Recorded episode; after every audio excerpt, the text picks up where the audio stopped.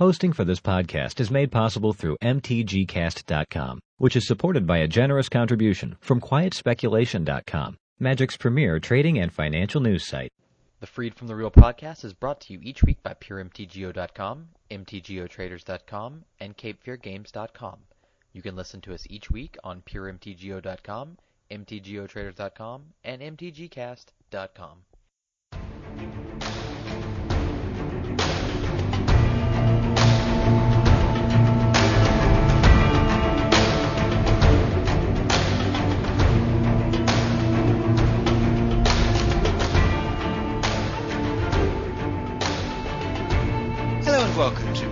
Real, episode 223. With me is the commensable Sebastian Park Oh, thanks. I go first this time. That's great. and the um, immemorial Kia Soleil. What's up, guys? As ever, this is the Freed from the Real podcast, bringing you all the news that's fit to listen to regarding the online game and stuff from the offline game of interest to us. And there's a couple of things offline of particular interest with Pro Tour Dragon's Maze currently, as we speak, going on in San Diego. So actually, yeah, there there should be somewhere in the midst of the top eight as we are recording this. So we don't have the full results like our viewing audience does, but we do know the top eight decks and some of the things that went on in the event. Yeah, for, for example, Sean Plott, day nine, had a great showing. He managed to win a match, um, and apparently he made it was a very close call. And it was, you know, it was really a lot of fun to see a, uh, a real-time strategy like StarCraft player playing Magic, and that's been a lot of fun. That's brought a lot into the game, I believe.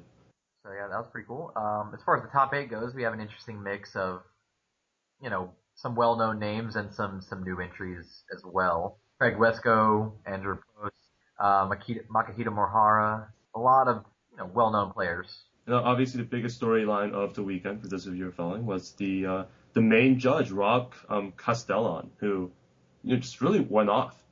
Didn't lose a match until I think round 13 or something like that. Yes, uh, yeah. Rob Castellon had a huge run up in the event. Went eight undefeated the first day. Started off, you know, swept his draft pod, went 11 and 0. Just kind of tore people up, and actually to the point, like you know, they started to do some interviews with him and stuff. And if you were following along on Twitter, I believe the judging community started to turn him into a magical Chuck Norris, and they started creating hashtag Rob Castellon facts. Yeah, no, and it's uh, it was it was I know in the uh, the Facebook group for the Northeast judges, everyone was going crazy about um, Rob, Castellon was doing because you know it's one of those things where uh, he won the he won he like qualified via, via PTQ. I remember the post going up you know a few months ago where it was like yeah Rob like a judge is going to represent us in from the Northeast like uh, he just won a PTQ and, and for him to go there bring this like four color champ deck which you know was was pretty sick and then do so well in draft is you know great to see. No, it's uh, it's interesting, and apparently they were talking about the story. He wasn't even he thought he was judging this PTQ that he won, but he realized he hadn't sent an email back, but he was already planning on going. So he's like, ah, whatever, I'll just borrow a deck and and apparently go win. Yeah.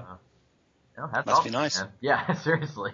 I wish I could just decide to go win a PTQ uh, because I couldn't judge it. That'd be pretty sweet. Yeah. It's, I thought I thought it was a great story. Yeah. Um, Couldn't judge it, so he executed it instead. Seriously. uh, but he had, and he has a really interesting deck that he has brought to top eight. Basically, they said one of the things they talked about is that they really wanted to play um, Sire of Insanity, which is a really good card, but they also really wanted to play Voice of Resurgence, which is another really good card. And they're like, well, how do we do both of these? And they're like, ah, whatever, we'll just play both, and turned into this pretty amazing, interesting deck. Yeah, I, I, I, you know, some people, it's great. Not going to lie.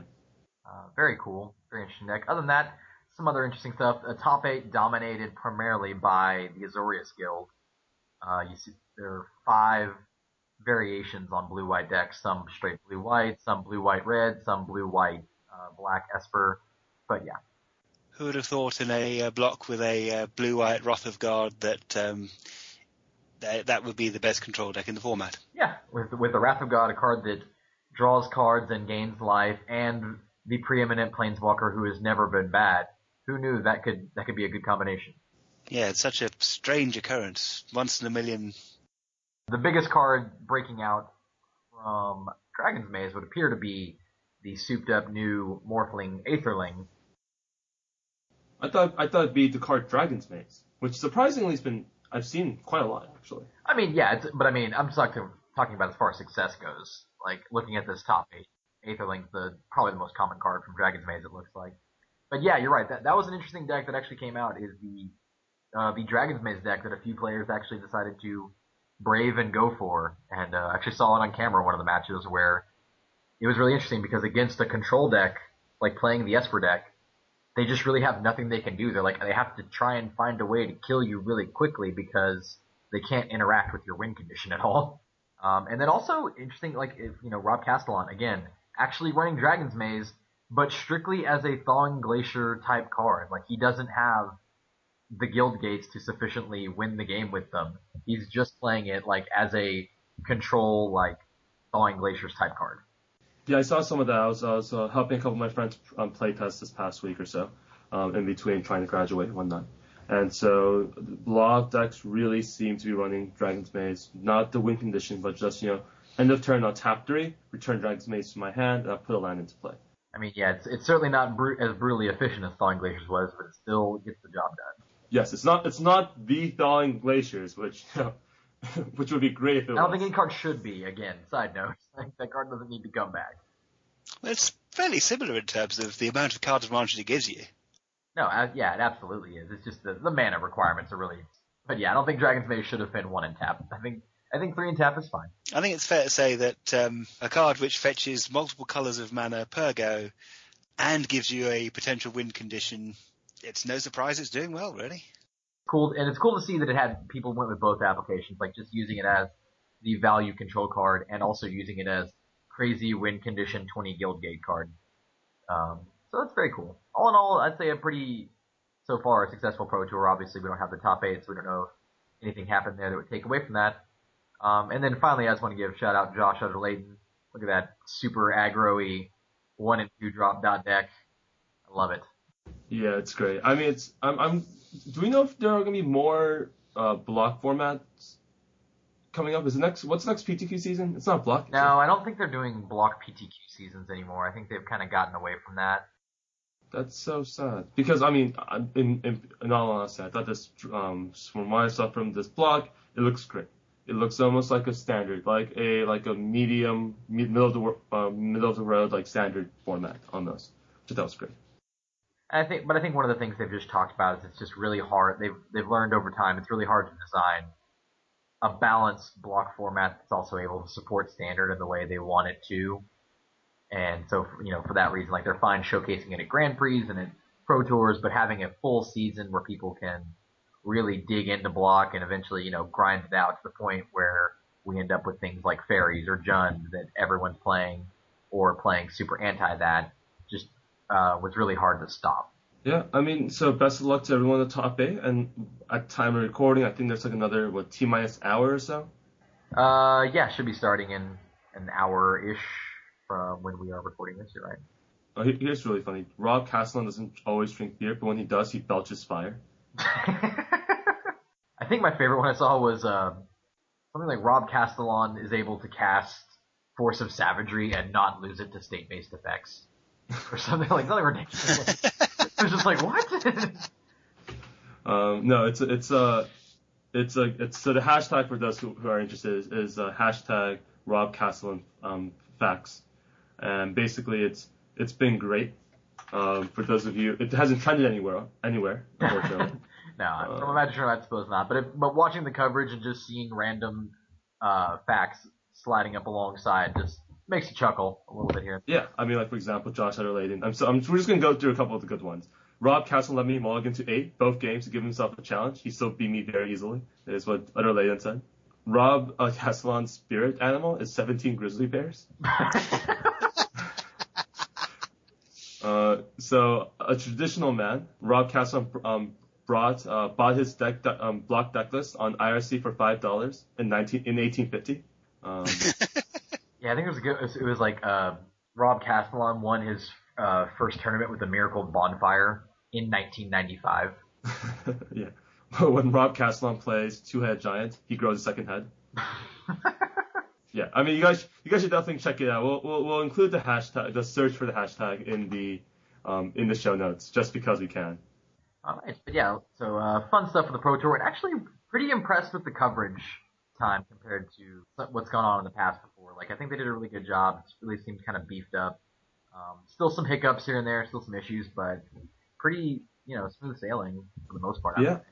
It's it's weird to think that they've been doing it for so long and just now they've you know, they're they're finally starting to innovate. It's it's I think they've really taken a, a page from how very huge events such as DreamHack in Europe and the W um, MLG, the Major League Gaming in the United States, has approached these large events. And I think it's a it's a great sign of things to come. It's really building up this excitement, it's building storylines, and hopefully they'll continue to do this uh, moving forward. So pretty cool. You know, again, still some hiccups and still some issues here and there, but I think there's definitely sh- some showing of improvement. Step in the right direction.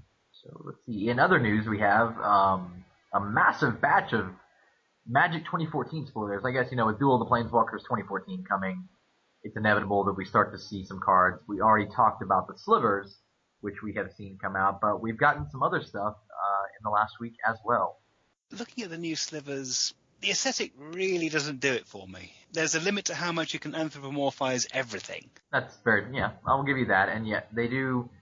And I, I think part of the reason they have made a distinction visually and artistically is the fact that they are changed um, given the new world order and how things are done, like they have switched from you know the symmetrical effect that they have before to being just you know just for you the slivers you control. And so I think part of that like that makes sense like to thematically make them look a little different given that they are kind of different from slivers in the past.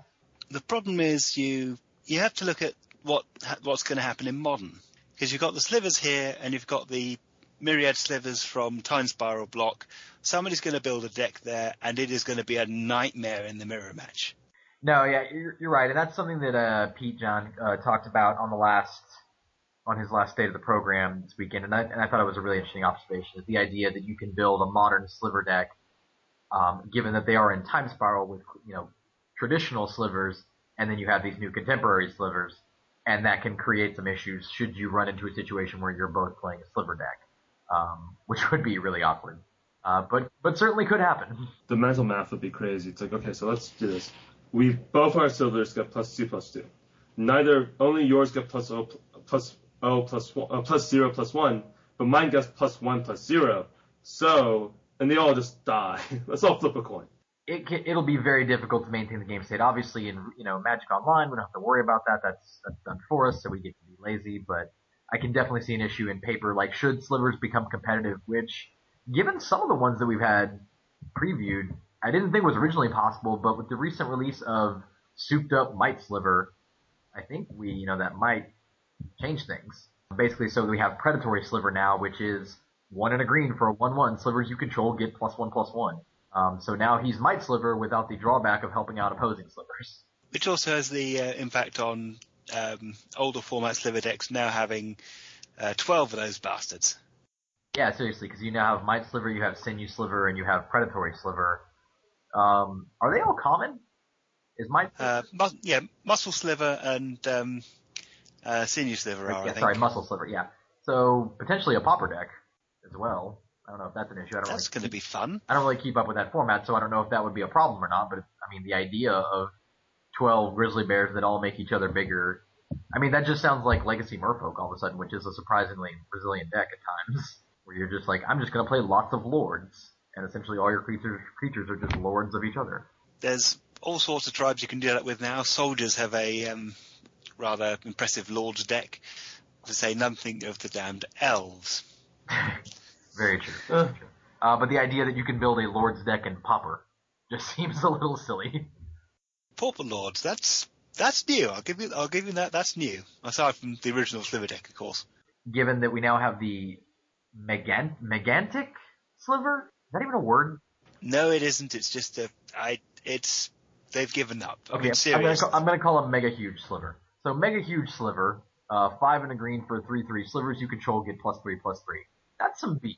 Yeah, it's a six six for six, which makes all your other slivers your one ones into four fours, your two twos into five fives, and anything bigger than that into your opponent's already dead. Stop poking the slivers.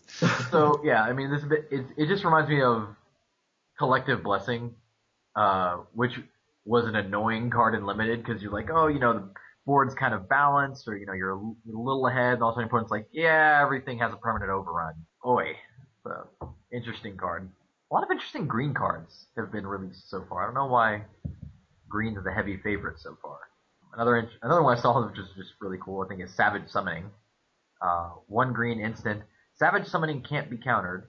The next creature you cast this turn can be cast as though it has flash. That creature can't be countered, and it enters the battlefield with a plus one plus one counter.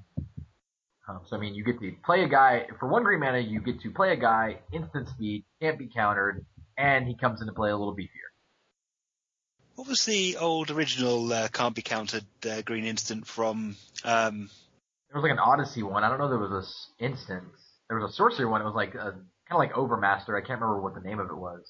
But you got to cast a creature. The next creature spell you cast turn couldn't be countered, and you got to draw a card. but giving it flash as well. That's quite interesting. Yeah, a f- flash and a boost, and neither the creature or this card can be countered. Very interesting. And it'll be, it'll be, it could have some uses, especially once standard rotates, uh, with the release of Theros, and we lose Cavern of Souls from standard. Any, any cards catch your eye, AJ? Aside from the uh, splashy ones, I'm quite interested that um, Watch Wolf is now mono-coloured with a green green three three uh, vanilla Kalonian Tusker. Um, Yeah, I'm telling you, green gets all the cool stuff. It's only for, it's only for right now. We'll see. yeah, it's, it's Green gets all the cool stuff, then blue gets a Jace, basically. So Yeah, and then blue gets a Jace, and black gets some interesting mono black cards, and white gets, you know, what Johnny's chosen has unique cards, and red gets, well, red gets the same because they don't like red. I mean, Yeah. red occasionally gets a lightning bolt. Yeah. Every now and again, and they're like, no, that was too powerful, we messed up. I quite like the um, uh, latest uh, mass uh, mass reanimator effect, Rise of the Dark Realms. Put all creature cards from all graveyards onto the battlefield under your control for nine mana, of which two black. Yeah, it's, it's, it's kind of, I think of it as inverse to Plague Wind. And of course, the uh, real players um, cast both in the same turn off a couple of coffers uh, in a commander game. Again, if you've got 18 mana and ridiculous amounts of uh, card selection, then uh, why not? Yeah, certainly, certainly allowed. Grim Return, I thought was kind of an interesting card. Uh, two in a black. It's a, an instant speed three mana reanimator. Um, the only issue is that the creature that you're reanimating has to have died that turn. Yes. It's a really nasty um, anti-Wrath or anti-Edict um, counter effect, I suppose. Well, I was thinking like in conjunction with an edict. For example, you know, Far and Away is another card that started to see play. So if you could, which one's the black one? Is that Far or is that Away? I don't know. You do the anyways. Do the edict effect. Like say your opponent just cast like an Angel of Serenity to like get rid of your board or something like that. You could edict it and then Grim Return, and then it's like, well, you lose your Angel, I get my stuff back, and I'm gonna take your Angel. And Yeah, I, I think away is the black part and far is the blue part, I believe. Yes. And not to mention how fun this would be in Commander. One of the most uh, nicely opportunistic backstabby cards you can imagine. yeah, that's true because you could just wait around for other people to do machinations to blow up someone else's big fatty, and you're like, oh, that was cool. I'm gonna borrow that. The person on my right has just tapped out for a Wrath. Everything is dead. Yoink. Untap. Good game. you know, a couple interesting cards. We haven't gotten a whole lot yet, and the, none of the official spoilers have really started yet. It's mostly just uh, stuff that's being released. One, one that I think is a huge note. Uh, you know, before they did a promotional thing, so like if you buy Duel the Planeswalker, depending on the platform, you can get a code to get a promo card. I think in the past they had done the Titans with like alternate art. Uh, but this year they did some promos, and one of them that's listed is Scavenging Ooze the two mana two two that exiles cards and grows bigger if it's a creature, um, which should come in handy as a kind of release valve for some of the combo decks uh, that you know seek to reanimate creatures. So, you know, pretty interesting, and also just a highly valuable card, seeing as that it's a, a legacy mainstay and only available in the commander deck. Yes. Uh, so very cool that they're going to print that and make it widely available and now usable and modern as well. Let's move on. And you make the card four has its um, final eight, which is um, I suppose next week uh, you make the card four goes to its final four, which is somewhat even more apropos. Apropos. but yes, we have the eight cards, which I presume by the time you're listening to this, we will have the four cards, which um, The final four. result of that vote. Yep. Yeah. So basically, what they've done is they've released the final eight cards, and they have put them into a top eight style bracket, um, and we're voting in pairs. So then one card will move on, and then we'll go to the four, and then we'll go to the two, and then we will have the champion. So we want to go ahead and break down each uh, match matchup, quote unquote, I guess. Of course, these matchups have been played out by the time you've uh, heard this, but uh, for the sake of those who weren't paying attention last week, here we go. All right. So first up, we have consuming contract. Probably one of the most interesting entries into the contest because it's not complete.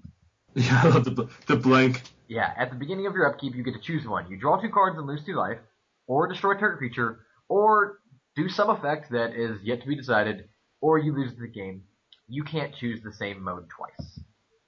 Um, and that is going to be faced up against Double Down, which is exile two cards with the same name from graveyards, draw a card. Consuming contract is definitely the winner in my head. Um, I, I, I just thought it was so much. It was so funny. The original blank, by the way, was cast a spell without paying its mana cost, which is a little broken. Yeah, I was just gonna say, but the blank is something that's, you know, that there's a possibility you can't do. For example, like uh, return a land to your hand or, or destroy target land, or not destroy target land, but like uh, return a land to your hand, or a couple other things. You're gonna be seeing this card really like costing people the game. Like you lose the game, and that'd be crazy. Yeah, but I I don't know. For me, this one just came down to which card do I dislike the least. Like, I just don't really like Double Down. It just seems incredibly narrow, and it, would have to be incredibly cheap, cheaply costed in order to be useful. And I know there's a big backlash against it because it's not commander friendly in any way, shape, or. Yeah, and it's just not very. I I just don't think it's as, as interesting a card as consuming contract. Like the idea of having a card, you know, like consuming you, like you, it really helps you out the first two modes. And the third mode has probably a third, third tertiary effect, and then occasionally or eventually, it's going to kill you. Like we don't know how, but it's going to. So Yes. Or you bounce it back into your hand and recast it. Yeah, that's that's that's the more likely use of it. I see. Draw two cards, kill something, bounce this back to your hand. Double down, I look at it and the first thing which comes to mind are um, either the um, new you can have as many of these in your deck as you want uh, cards from uh, the M14 previews or uh, Relentless Rats. And either way, it it's it's very linear stuff. Doesn't really uh, appeal that much. Moving on, the next matchup, we have the evocatively named Blood in the Watering Can, which is at the beginning of the end step. At each end step, if you've lost life this turn, you may return target creature card from your graveyard to your hand, versus Mass Mummification. This enters the battlefield with 13 bandage counters on it. At the beginning of your upkeep, each player's life total becomes the number of bandage counters on this, then remove a bandage counter from this. So sort of a doomsday clock which um, slowly ticks down. yeah, this one's a little bit harder for me. I actually do like Blood in the Watering in terms of its name. I think the, I think the effect's very powerful. Correctly costed, will have some very nice effects uh, in play, if not in Commander for sure. But man, Mass Mummification just is just so interesting. Yeah, these two cards, like for me, it would really come. I really wish we had the casting costs already or projected cast, casting costs because I feel like that's what's going to make the difference, at least for me. Because you're right, these are both interesting effects that can do some really cool things and have some really interesting ways to build around them. The problem is like they can be really interesting or really useless depending upon what these are costed at. See, the trouble with mass mummification is each player's life total becomes the number of bandage counters on this. Essentially, combat doesn't matter. Life drain effects don't matter. Life gain doesn't matter. Life loss doesn't matter because at the end of each turn you're going to hit be at 13 or 12 or 11 or 10 or whatever. Well, here's and here, that's kind of how I originally felt, and I, I thought it was weird. But I, I was reading through the threads and I actually saw the the guy who came up with mass mummification and kind of the way he talked about what he was thinking when he designed it. And he had a good point in talking about how um, often black decks, especially mono black decks, use their life as a resource for other things. So, for example, it's and it's a way to undo that. So you can gain an advantage by having mass mummification in play and having dark confidants because you get to draw additional cards, and then whatever life you lose isn't a big deal because you'll be reset back to that. And there are also other interesting things like, um, you know, with it Sorin's Vengeance is the, the card that deals exact, you know, 10 damage to a player. So if you find a way to manipulate the resources with Phyrexian Arena type effects or Dark Confidant effects, you can find that, and then in a few turns they go get reset to 10, and then you just zap them and they're out. Now, the other thing to worry about here, two of them in play. Ooh, that's interesting. I didn't even think about that. Oh, my head. I mean, that's that's that's easy actually. You use you stack. It's it. They both trigger. If you own both of them, you choose which one goes on first, and your life goes to whatever it becomes right afterwards. If you Yes. and your opponent have one, then you know you, it stacks in the correct order. So Well, it, it's only during your upkeep, so we, if, if you each had one, it'd be fine. But you having one, it'd be interesting because you can manipulate. You know, if you have one at like six counters and one at eleven counters, it's you can make some interesting choices depending on the turn. Yeah, you can also you can you know give yourself dirty in between the triggers. Uh, pay X life, do a couple things, and reset to the higher life total. Yeah, yeah, absolutely. Or since it's both players, you could use the higher life total, drain yourself for whatever effect you want to do, then apply the um, lower one to your opponent and swing for that. yeah, no, absolutely. I mean, there's, that, that'd be very interesting, um, depending on the delay you had and where, when they're played, is the cool effects you could do with it. So I, I, the card grew on me, needless to say, when I saw the post from the the creator. The other thing, but and on the other hand, I did like Blood in the Watering Can originally, like you said, cool name, and just the idea of like I really liked Oversold Cemetery, like back in the day, and it kind of reminds me of that card. But the idea that I could activate it by like activating a sack land, uh, losing a life, and then getting a free creature back seems pretty cool. And of course, it's a um, it's not it's got a nice bit of rattlesnake to it for uh, multiplayer games using the old Anthony Alongi scale. Um, somebody attacks you, then you get to get, get something back. If there's somebody else to attack, you're fine. Yeah. Uh, yeah, so it's it's got some interesting things going on there as well. So I, I think they're both really interesting cards, and for me, it really comes down to what their their casting cost is. I don't remember which one here that I voted for, honestly, but but both pretty interesting cards, I think. Yep. Moving on to the next pairing, we have Soul Feaster's Rising. Whenever a creature's died, exile it and put a risen counter on this. As long as this had five or more risen counters on it, it's a 7-7 demon creature and has this has all activated abilities of all creature cards exiled by this. Mhm. Versus Revenge of Necromancy. Whenever an opponent discards a creature card, put a 2-2 black zombie creature token onto the battlefield. Whenever an opponent discards a land card, add 2 black to your mana pool. Whenever an opponent discards a non-creature non-land card, draw a card. Yeah, I mean, in all honesty, mass mummification versus blood in the watering can to me feels like you know Kentucky playing against Louisville in the first round, right? Like in the Elite Eight versus in the Final Four. And this is a, another similar thing. I would prefer either of the previous two cards to either of these cards, right? Yeah. Um, but if I had to choose, if I really, really had to choose, I, I guess I have to choose Soul, Soul Feaster's Rising. Yeah, Soul Feast is Rising. Uh, Revenge of Necromancy, it's awkward, it's clunky, it's got dozens of different effects stapled onto it, and it's basically just a Megrim. Yeah, I just I just like don't see the flavor of it. And I'm not I'm like more of a more of a spike obviously than a or then uh, whatever Vorthos, yeah. yeah Vorthos or whatever. But you know there has so there is something to be said about being that type of card that really like is like makes you feel like you understand what's happening. Like Feeder, I don't know who the heck Soul Feaster is, but you can you That can sort of see like what he's doing, you know. So, Yes, uh, people are dying, uh, their souls are powering his rise, which uh, means that he can use their powers when he comes. Yep. Um, Revenge of Necromancy, even the name is, it's, mm, it, none of this, I mean, Necromancy suggests it affects the graveyard, Revenge suggests, well, then we got of Revenge, that sort of thing. I don't see. I don't see how you're taking revenge when you're punishing your opponent for already punishing them, because you're getting an extra effect when you discard. Like that's not revenge. That's just beating you up even more. it's like it's like this is how like it's like it'd be like the revenge of the jocks, right? Like it's like yeah, like we beat you guys up and you retaliated, so we're gonna destroy you. It's, it's more, it's more sort of, I mean, yes, I'm entirely in favour of the concept of getting your revenge in first, especially when I'm playing Commander, but it jars here. It's, it's, the whole thing, it's a bit of a thumbs down for me. It's a mishmash, it's badly named, and the effects don't really tie together. Yep. And so I mean I think this is a very clear win for uh win for Indiana, I think. Over the 16th seed, whoever that is. So Yeah. Just tossing Well, some uh, references in there.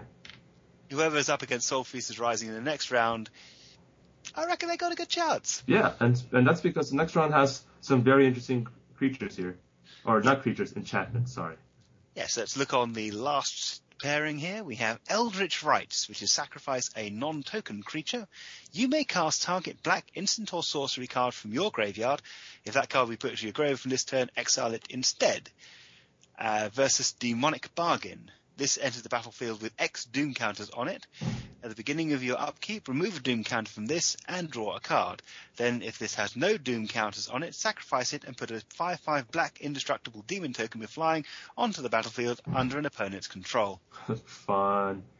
Yeah, Yeah. I just I don't know. Like I read this and it just immediately it struck me as like just a, a not as good Phyrexian arena, like a Phyrexian arena that punishes you later on in the game, um, and stops being Phyrexian arena. Well, my first thought when I saw this was um, gather specimens. Hmm. That's actually a good corollary. I, I got to refresh, refresh my memory on gather specimens. I don't. Oh, it's the it's the the one with the crazy eagle looking guy, which was like if an instant if a creature would come into play under your opponent's control this turn, uh, it comes under play you're in control instead.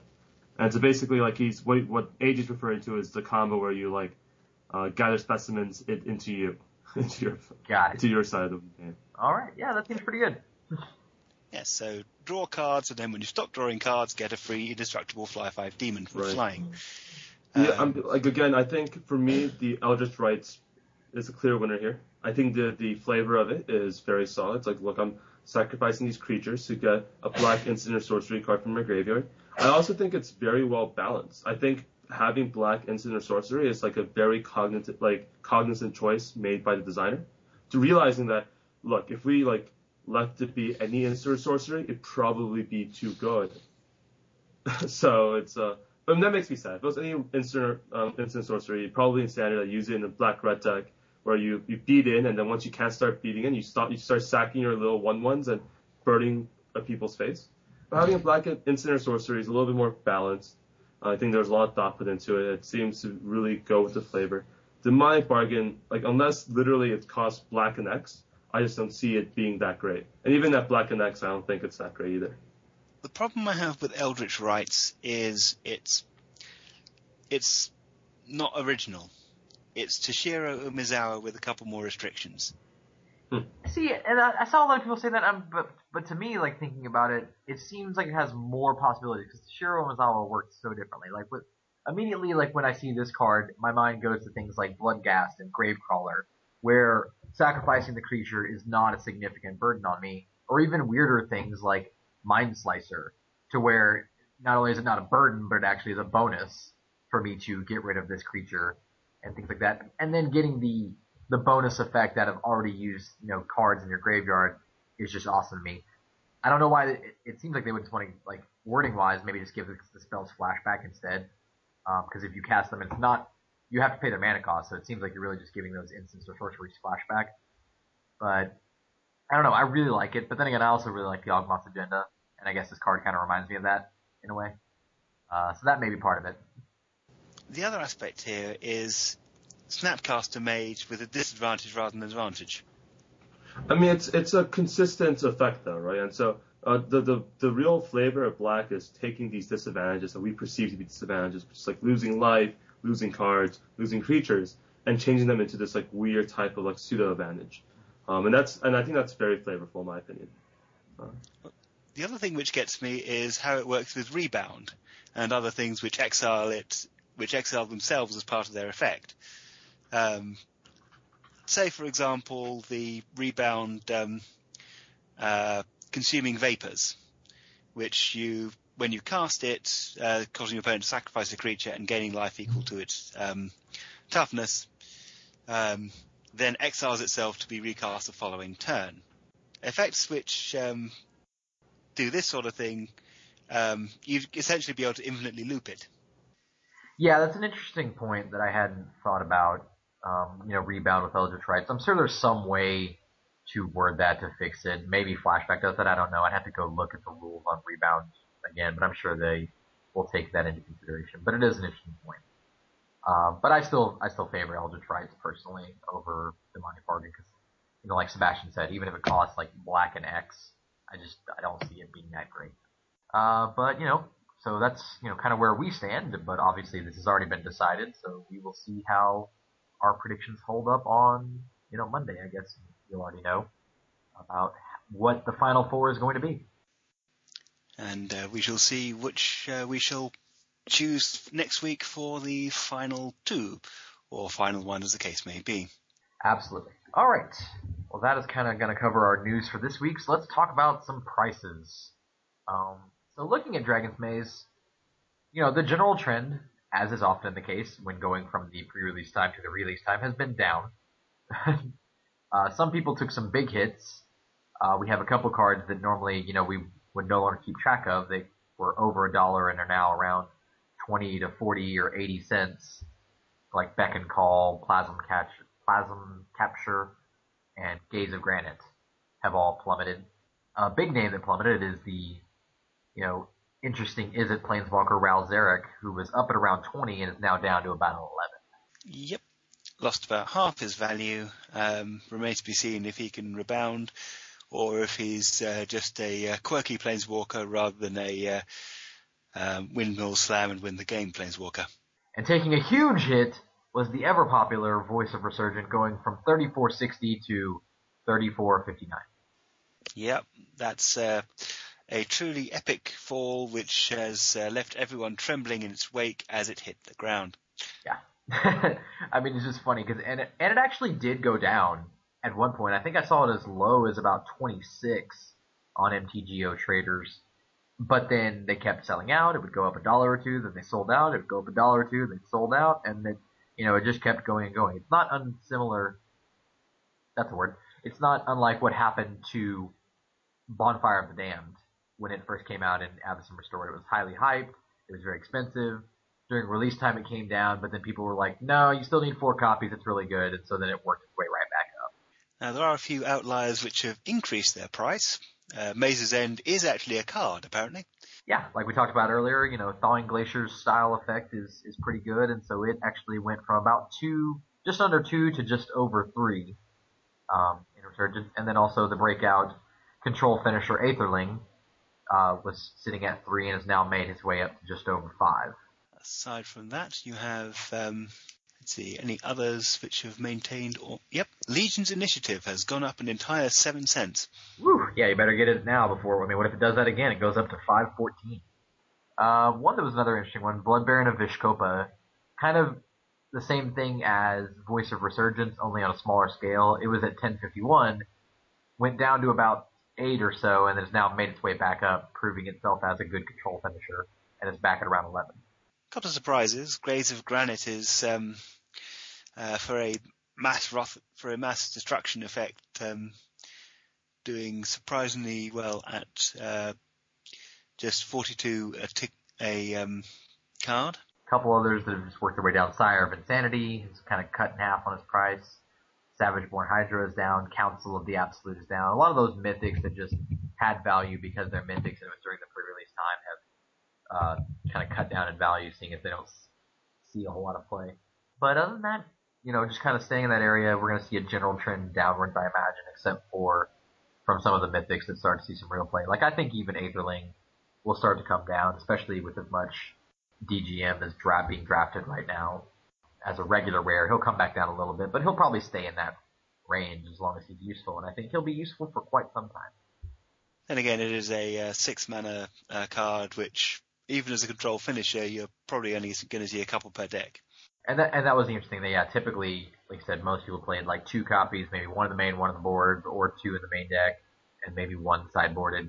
There were a couple people that just really fell in love with it in control, and they wanted like three in main, one in the sideboard to bring in, or uh, something to that effect.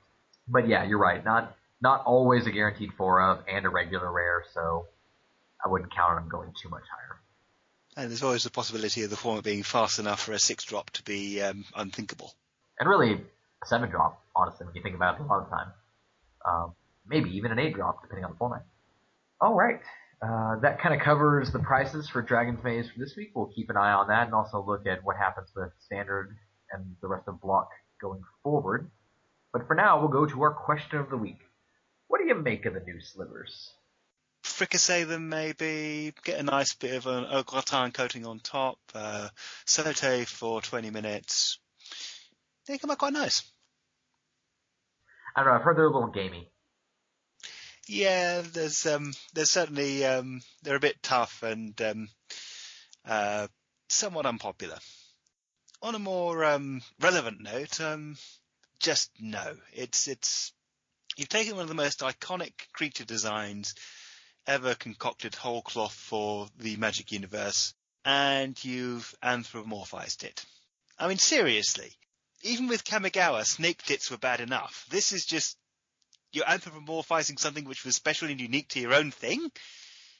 It's very interesting because, like, you know, if you look back on the backstory, like the idea of the creation of slivers and how they were like part of a whole, and that's you know the sense of why they were kind of like the Borg and that they all tied into one another um, and boost each other. It it really doesn't make sense for them to say, well, we're boosting these slivers over here, but these slivers over here, yeah, we don't really like you. I mean, maybe it could be considered some kind of evolution, both in the look and design and the way they interact with other slivers or something like that. But I agree with you that, you know, it's, it's a very successful fantasy concept that they created, and that's hard to do in something like that, you know, in the, in the fantasy genres to create something new and have it be, you know, popular and sustainable. And then you go and completely turn it on its head. This is the holiday Christmas special of the slivers. Um, and then even beyond that, aside from like the, the flavorful side, at a power level standpoint, it really detracts from them and it takes away from the matchup. Like Pete did a really good job of talking about this and how sliver matchups are really intense matchups to play and trying to figure out, you know, what the the correct line of play was and what you're supposed to do, given that it, it is a symmetrical effect, and you have to be cognizant of that and think far and ahead and consider what your opponent can do to manipulate the board state.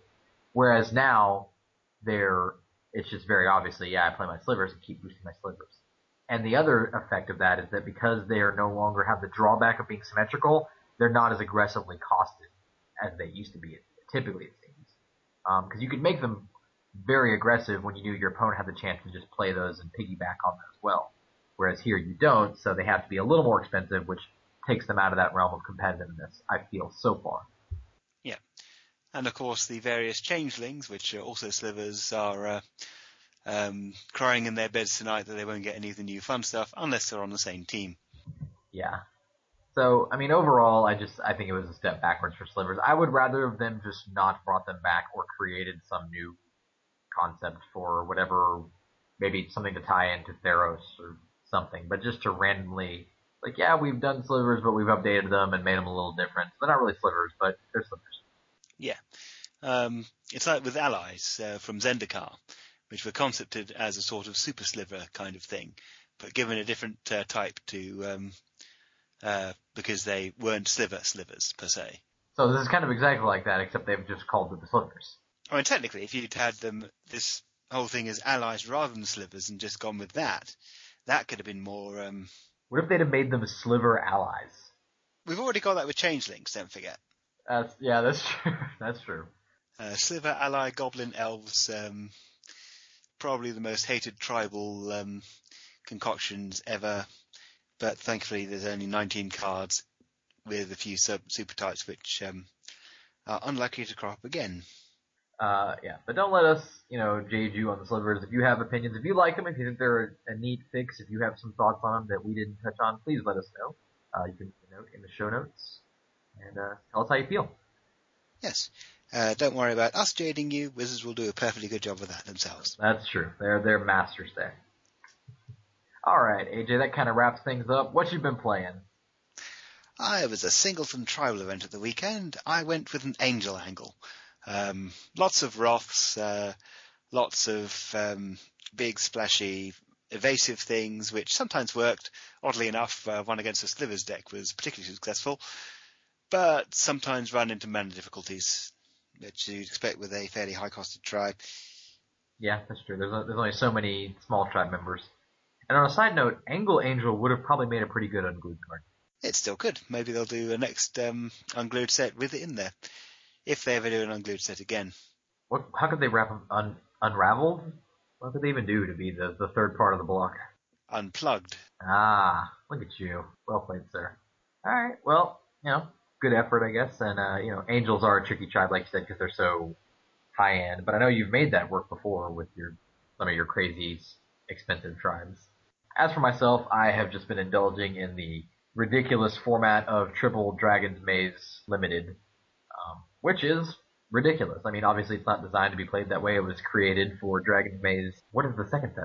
I'm blanking here. It's uh, designed for play in the entirety of the um, Yeah. Return to Ravnica block. Pack. I, I wanted to say Guildpact. I'm like, no, that's not right. Yeah, it's supposed to be played, you know, Dragon's Maze, Guildpact, Return to Ravnica. Sorry, I could not think of the second set to save my life. But yeah, so it's it's interesting because it seems like they've taken, you know, the spin to slow down. Like Return to Ravnica was a fairly fast draft format. Guildpact was a very fast, um, very very fast draft format. Gatecrash is even faster. or Gatecrash, sorry. Man. Uh, yeah, you're right. Gatecrash was very fast. And in this one, you see a huge switch. There are so many four toughness creatures that it is maddening. Um, between the gatekeepers and just various walls, there's zero fives, there's one fours, there's one fives. It and the cluestones also being a critical point of three mana to accelerate. It just makes for a much much different format, and I'll be I'll be curious to try it in the true DGR uh, draft once these are over. But for now, I'm going to keep accumulating um, Dragon's Maze cards and having fun in a goofy format while it's available. I'm, and I'm doing okay. I think I've won uh, three or four uh, out of probably I don't know ten or so, and been starting to win more as I play them. That's rough going at first, but does make you wonder if uh, all draft formats from this format, including uh, reprints, um, would be in the um, last to first set. How do you distinguish between this RGD and the last one? well, this one's is, is DGR Dragon Maze, Gatecrash, Return to Ravnica. But yeah, it's it's it's it's funny that they managed to come up with the draft code being identical for both of them with RGD and RGD. Um, although it does complicate if somebody's trying to draft all six in a uh, Ravnica Explosive Extravaganza. Yeah, no, I mean, I'm still rooting for them to do the throwback format towards the end where we get, we do a sealed format where it's Ravnica, Guildpact, Dissension, Return to Ravnica, Gatecrash, Dragon Maze. Doing RGD, RGDDGR sealed. In the same vein, you could probably do um, the two Mirrodin blocks uh, together. Um, They did an event like that, didn't they, at one point, where you got all six, one of each pack? I think they did something along those lines, yeah. I suppose the other block you could do that for would be the Otaria ones, um, which would essentially be uh, Odyssey standard, so perhaps not the best idea. Yeah, that sounds like really that'd just be a goofy, small microcosm of a not great standard format in my mind. Odyssey Onslaught, eh, it was okay, but it wasn't great. It was a very spiky era, but um, enough reminiscing on the past. I believe that's going to do it for this week's episode of the podcast. If you, as always, if you have any questions, any comments, any constructive criticisms, you can feel free to contact us at freedfromtherealmtgo at gmail.com. You can leave us a comment in the show notes, or you can bug us on Magic Online or Twitter or any other typical medium. But I believe that's going to do it for this week. Thanks for listening, and we'll talk to you guys next week. until next time, goodbye.